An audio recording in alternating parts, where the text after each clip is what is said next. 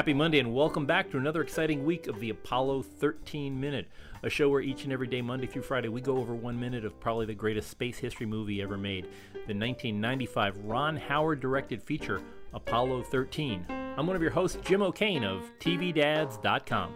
And I'm your other host. My name's Chris Henry from the EAA Aviation Museum. And Chris, it's all about uh, batteries today. I mean, it's we're we're leading up to drama, but they have to uh, lay out something that can be interrupted. but I, I find the whole thing fascinating. This is, you know, as a as a once and future electric car owner, um, I'm always impressed by people that are that are wondering about battery powers and, and temperature and uh, that's that's where we're going in this. We begin with uh, uh, with Fred. Well, we're we're finishing up talking about uh, uh, Fred's symptoms and and how how this is going to go with the debrief. Fredo is after he decides talking about his uh, medical issues. He's talking about cold affecting the battery efficiency, and it's you know it's all about power management. I mean, the batteries work better when they're warm. Um, on on my Tesla, the a lot of the uh, the updates to software is managing how like on a cold day, especially if you know up up in your neck of the woods, on yeah. a cold on a cold day, you have to teach your car to uh, warm up the battery before you ever get in, or you're not going to get a good range. And uh, wow.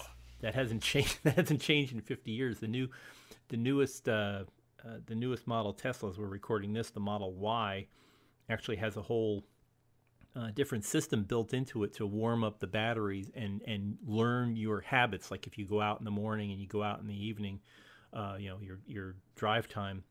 it'll check what the current temperature is and uh, warm up your car about 10 minutes before you usually leave. So you'll have a, a nice warm battery that'll increase its range. And if you, uh, I know on, on just about all the models right now, if you set your if you set your destination on their on the navigation system to a, a charging station, uh, it will start heating up your battery because your battery will charge faster. You know, Brownian motion and all that. Uh, the chemistry works better if the battery is hot than if it's cool.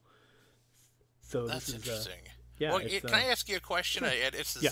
for those listening. This is not space related necessarily, but you can well, poke your ears. Like, it, it's, it's battery related. Yeah, exactly. It's battery related and software related. But a friend of mine was telling me that there, like, there's a performance package that you can actually get for your car that you just can like go on like iTunes and like get it and it just installs on your car. Is that is that true? Like... Yeah, yeah. It's uh, it, well, you can actually you can upgrade. You can. There's a lot of software upgrades where your your battery, in some cases, your battery is software limited. So you may have like a 70 mile range, or not, I'm saying 70, a 70 kilowatt range, and you can, uh, you know, send in send in your credit card number, and they'll unlock a, huh. the you know hidden part of your battery, and all of a sudden you get a 90 kilowatt uh, hour battery. So it's uh, it's there. They just got you know if you want to if you want to pay for it, you can uh, you can turn it on. And there's, you know, there's all kinds of things. Yeah, it's it's just an amazing.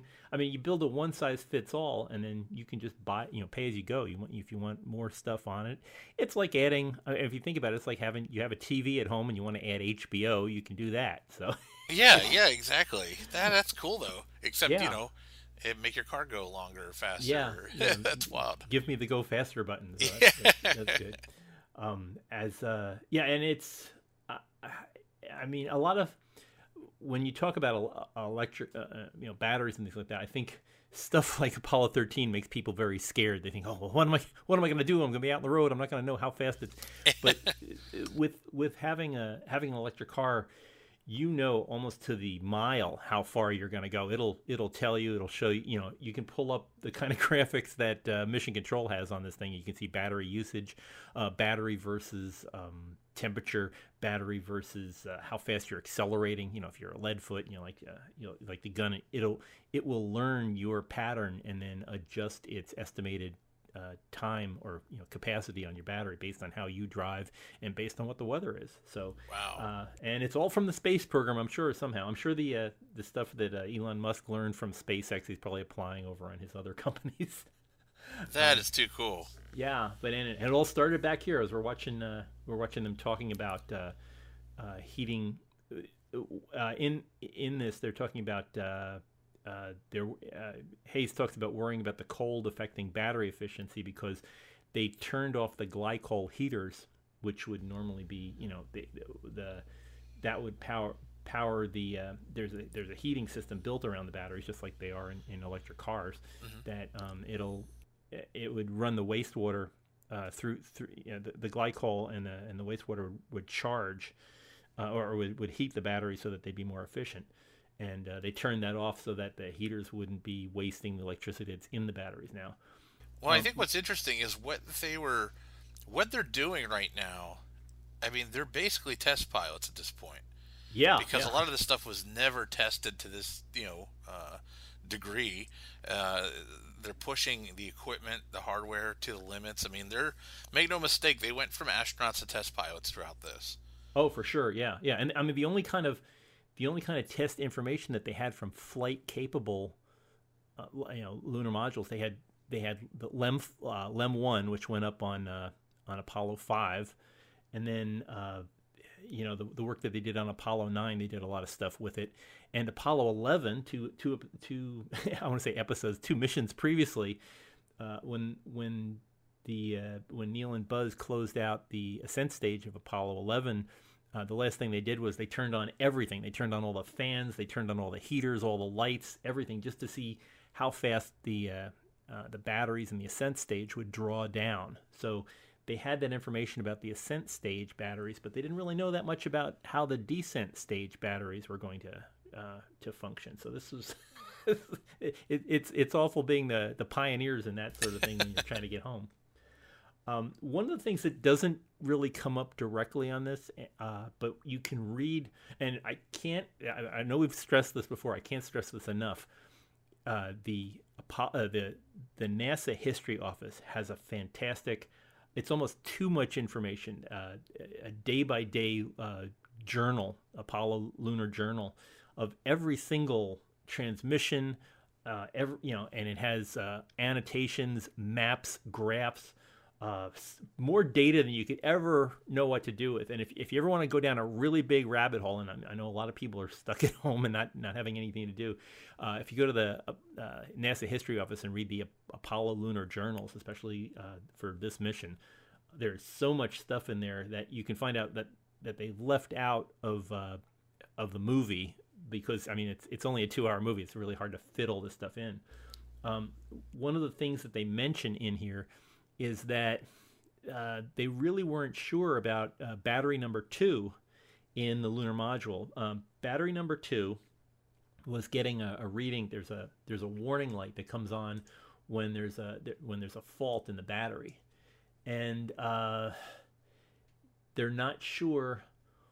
Uh, if it, they weren't sure if the battery was at fault, that there was a low voltage reading or, or a low low amperage reading, or if there was if it was a sensor problem. Now the the Grumman people at the time uh, figured that it was a sensor problem, that it wasn't picking up the right information. The, the other the other details that they were getting from the battery showed that it was it was okay, but that battery fault light made the crew feel like well maybe there is something wrong and we're not we're not seeing it.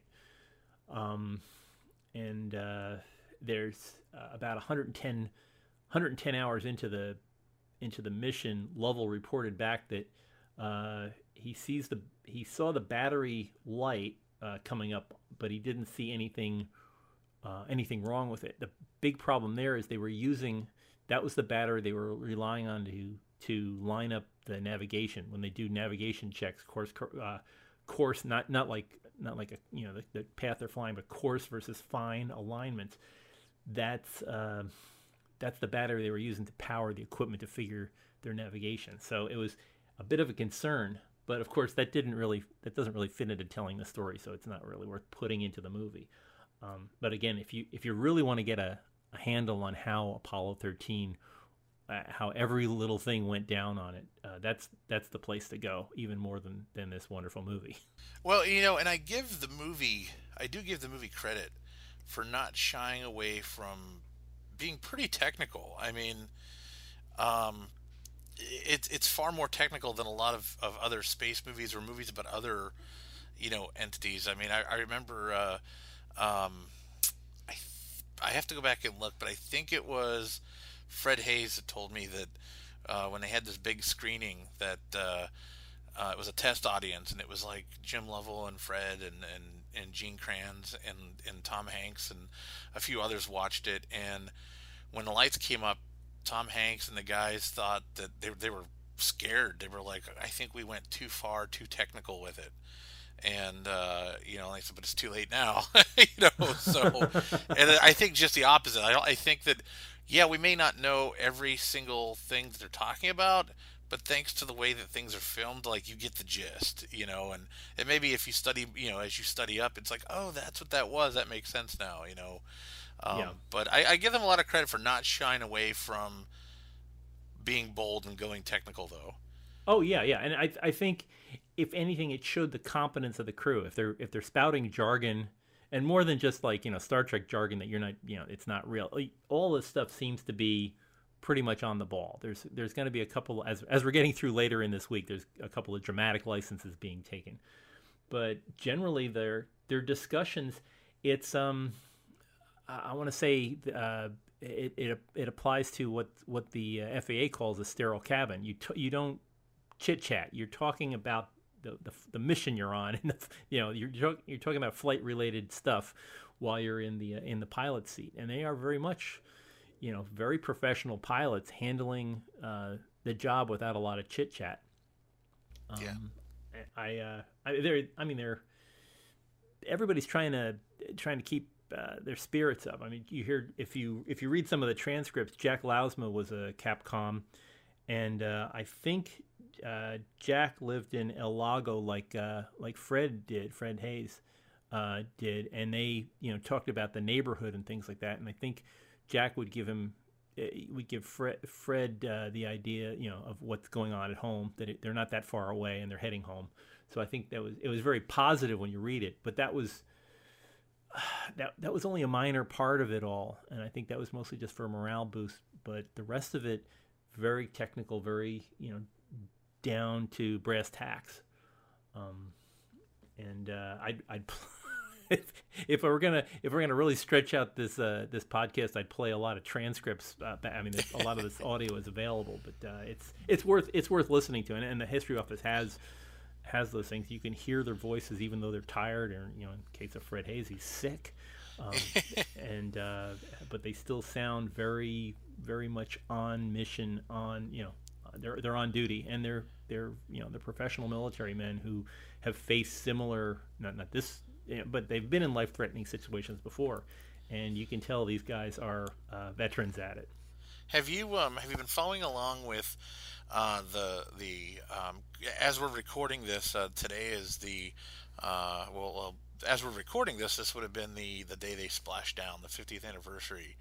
Um, but have you been following along with the the Apollo 13 in real time uh, at all? I've been I've been tuning in. It's it's, it's an amazing it's an amazing site. so so two things that, that, tickled me. One, emotionally, I got to hear them cut loose of the uh, they cut loose the command module, and yeah. and it was you know them separating the spacecraft, which was pretty uh, interesting to actually hear that. I've, I've never actually heard the real recordings of that before. Oh, really? Um, wow. Yeah, it was the first time. I heard him cut the LEM loose before, but never the, the command module or the service module. I mean, service module, yeah. Um, but uh, the other thing was, I just at random parts in the evening, I would just turn it on and see what they're doing. And I turned it on the other night, and Jim Lovell was talking about eating a hot dog with ketchup, and uh, or without ketchup or mustard and they were like, "Well, under the circumstances, we'll allow it," or something like that. You know? I thought that was uh, yeah, fantastic, especially for a Chicago guy. I mean, that's I can't. yeah, I think it was he, he was eating it. He said it, the proper way to eat it is with with mustard, and they said, "Well, we'll let it slide this time since you don't have any mustard up there." But uh, I thought that was kind of funny. Just random yeah. turned it on, and that's what they were talking about. Yeah, he he t- uh, the I was reading while I was reading the battery thing. They were asking him about whether um, uh, the if, if they could get to the warmer food that was in the lem, and uh, Lousma said, uh, "Have you been in the?" He goes, "Yeah, I already put away a meal here because it's it's nice and, nice and warm."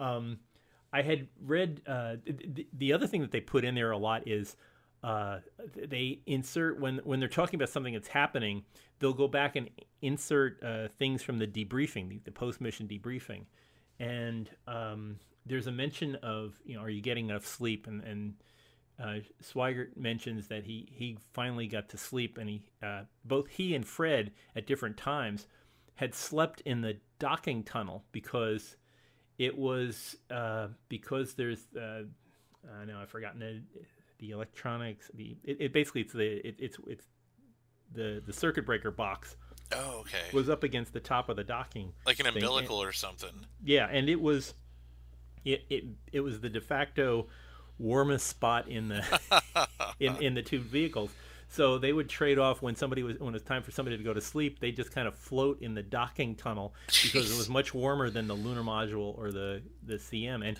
y- you know it you could you could put up with being cold while you're awake but when you're trying to sleep the worst thing is be is shivering in the cold Yeah. so, uh, Yeah. so they would trade off that, that spot, and I think Fredo and Jack had both slept in the in the, the front the, the lem side of the docking tunnel. Wow. because that, and you know, it, it, it's just stuff you don't hear about this in books, you don't hear about this in the movie, but just coming across that as an aside, eh, these little sidebars are just fascinating.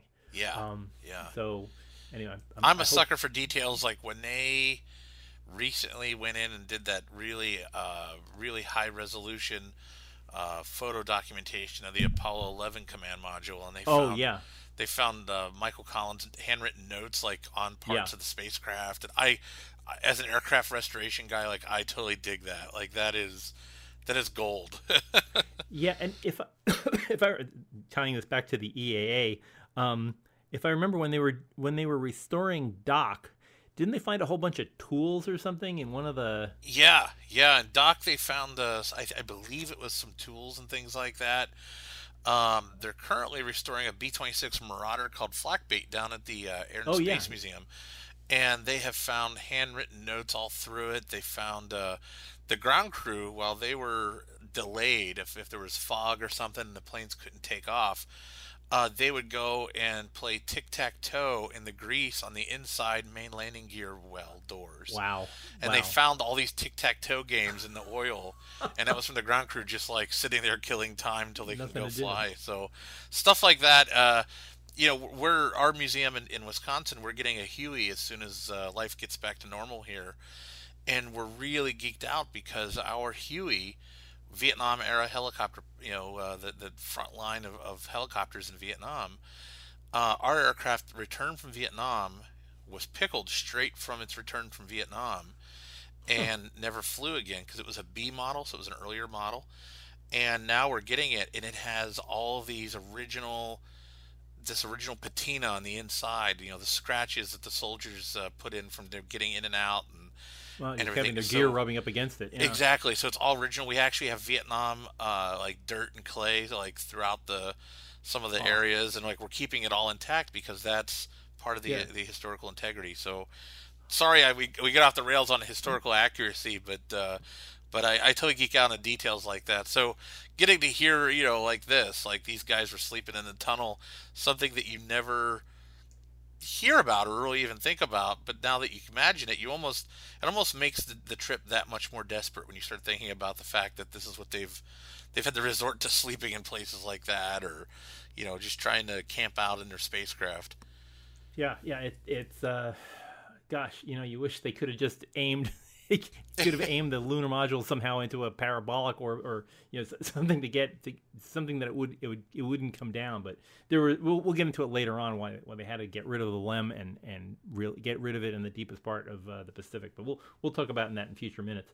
Um, uh, Swigert interrupts while they're talking about this battery talk with uh, with discussions about uh, Delta V and uh, and and reentry issues. But uh, we can talk about that a little bit more tomorrow because this this discussion that that Swigert has, we can follow along. on our on our next show. So uh, why don't we get back uh, together tomorrow? We can chat about that. If you would like to talk about uh, uh your adventures in reading uh, minutia about this mission, uh, we're always welcome to see you at our social media sites: Facebook at the Apollo 13 Minute Mission Control, or on Twitter at Apollo 13 Minute. Uh, follow us if you're not already following us on any of your favorite uh, podcatchers like Apple Podcasts or uh, Google Play, Spotify, any any of those typical ones have us. Uh, if you or if you can't get there, go to the big site Apollo 13 minute uh, Apollo13minute.com. You can find any of our previous uh, 86 episodes now. So uh, anyway, we will we will put uh, 86 in the can for you now, and we'll get on with uh, minute 87 tomorrow when we talk a little bit more about uh, reentry and Delta V. But we'll see you here tomorrow. Looks like we're coming up on loss of signal in about 30 seconds, so let's catch you back here tomorrow on the Apollo 13 minute.